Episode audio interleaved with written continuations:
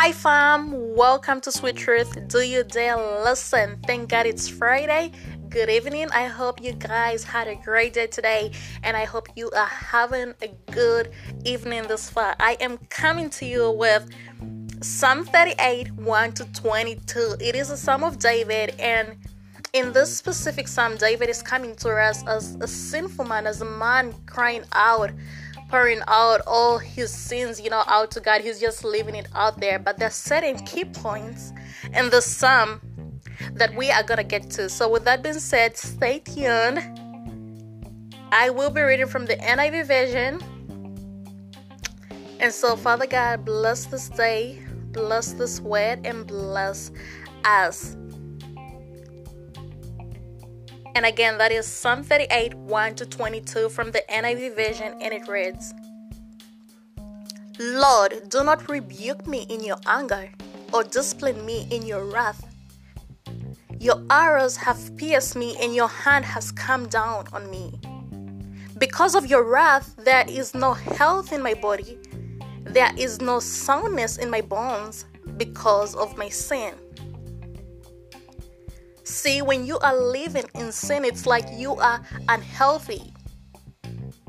You are so unhealthy that not only are you unhealthy spiritually, but you are unhealthy physically as well, mentally as well, because of the sin that is leading your life. So, being in sin is not good because you don't think about all these other things. You only think that when you're in sin, it's only affecting your spiritual life, but in the reality is it's affecting you like your whole body in all, like your mental state and your physical state. And so this is what David was trying to list out here when he's saying, wait a minute, like I'm I am so unhealthy, you know, in my body as well too. Verse 4 My guilt has overwhelmed me like a burden too heavy to bear. Guilt, guilt, guilt, and the sin that comes with guilt is too heavy a burden to bear. That is why the word says, Cast your burdens upon me. That was Jesus talking to us when he was saying, Cast your burdens upon me. Why? Because the guilt and the sin is too heavy a burden to carry or to bear. That's why you need to let go of that sin, let go of the guilt because it is too heavy for you. 5. My wounds fiercer and are loathsome because of my sinful folly. I am bowed down and brought very low. All day long I go about my mourning. My back is filled with shearing pain. There is no health in my body.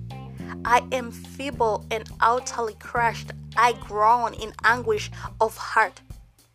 All my longings lie open before you, Lord. My sign is not hidden from you. My heart pounds. My strength fails me. Even the light has gone from my eyes. My friends and companions avoid me because of my wounds. My neighbors stay far away. Those who want to kill me set their traps. Those who would harm me talk of my ruin all day long. They scheme and lie.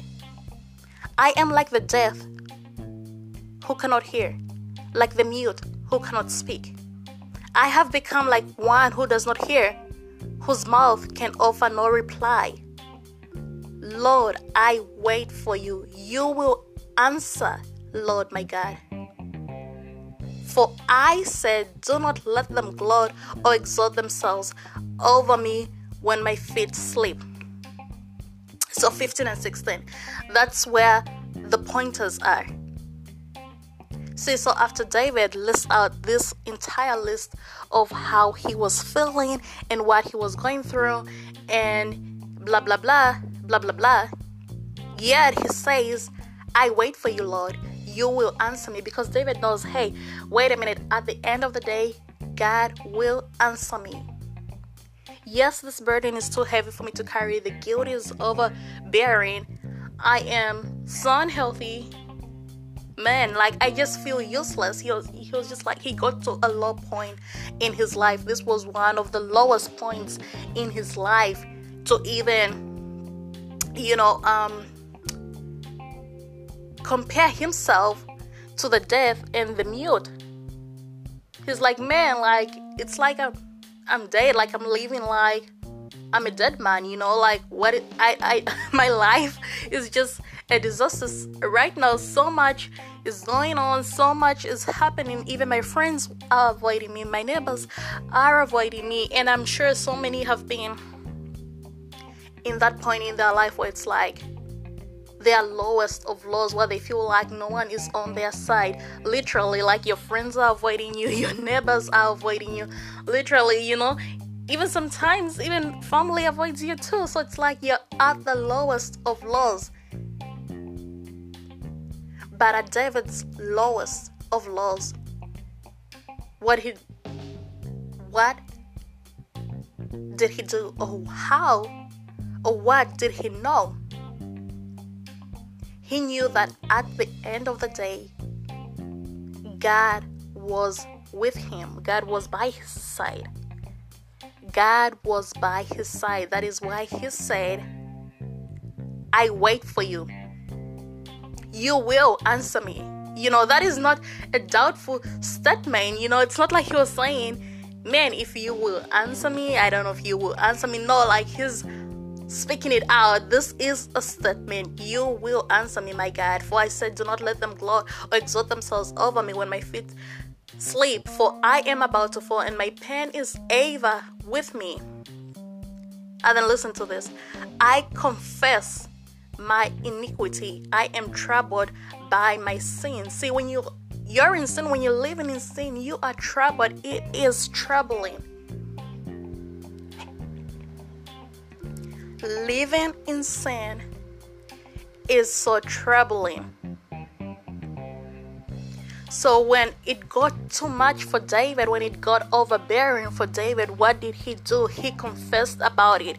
In a previous segment before, I talked about the difference between praying and confessing. There is just a segment below the last one or the last before the last one called the difference between confessing and praying. And if you want to go into detail with that, you can listen to that. But there is a difference. See, you don't pray about your sins, you confess your sins out. You need to confess. That's the difference. Because confessing makes it more personal. You know, it's like you're coming from an I point of view you're making it about you. You're saying, God, I did this. I know I was wrong. I know I wasn't supposed to do that. I know I wasn't supposed to think this way. So it's I, I, I, I, I. You're confessing. So you need to confess your sins out. And then it goes on to say, Many have become my enemies without cause. Those who hate me without reason are numerous. Those who repay my good with evil lodge accusations against me, though I seek only to do what is good. Though I seek only to do what is good. So it is his intentions to do what is good. But he couldn't get to that point at this point in his life. His intentions were to do what is good, but he couldn't do what is good because the sin, the guilt, the the pain, the unforgiveness, you know, everyone abandoning him, he's at his lowest of lows. And he says, verse 21 Lord, do not forsake me. Do not be far from me, my God. Come quickly to help me, my Lord and my Savior. And that is where he ends it. So David knew, and this is something that we can learn from David, is that he knew that at the end of the day, the only one I can call upon is God. The only one I can call upon is God. And I will confess this sin. I will confess these sins out because they are too heavy of a burden for me to carry. And they are making me so unhealthy. They are making my life feel so useless. As if I were nothing. So I choose to do something about it. And that's the difference between David and so many people out there is that at the end of the day, he chose to do something about it. So my question to you, fam, is what are you choosing to do about it? About your situation, about what you're going through at the end of the day? What are you choosing? Because David chooses to confess all the sins, he chooses to call upon God because he knows that God is the only one who can help him. God is the only one who can save him. So, who are you calling upon at the end of the day? Whom are you confessing to? Are you even wanting to confess that? Or would, would you rather continue carrying on that heavy burden of sin and guilt? The choice is yours at the end of the day. And that's the great thing about God is that He makes the choice yours at the end of the day. So the choice is yours. You choose. Am I gonna confess and leave this burden upon God? Or will I continue to carry this with me? That is making me so unhealthy physically, it's making me so unhealthy spiritually, and even mentally, and you name it it's just making you so, so unhealthy. And you even begin to feel like your life is not even worth it anymore, but it is. It is, you just have to come to a point of acknowledgement. You have to come to a point of saying, hey, this is not who I am, and this is not who I want to be. And so, with that being said, if you are willing to pray the repentance prayer after me, then please repeat after me Dear Lord Jesus, I know that I am a sinner and I ask for your forgiveness. I believe you died for my sins and rose from the dead. I turn from my sins and invite you to come into my heart and life. I want to trust and follow you as my Lord and Savior. In Jesus' name, amen and amen. And if you pray that prayer, you the angels dance and rejoice in heaven, and it is a party. Hey, hey, hey, hey, hey, hey. I am so, so proud of you, fam. I hope this segment today has given you something to think about.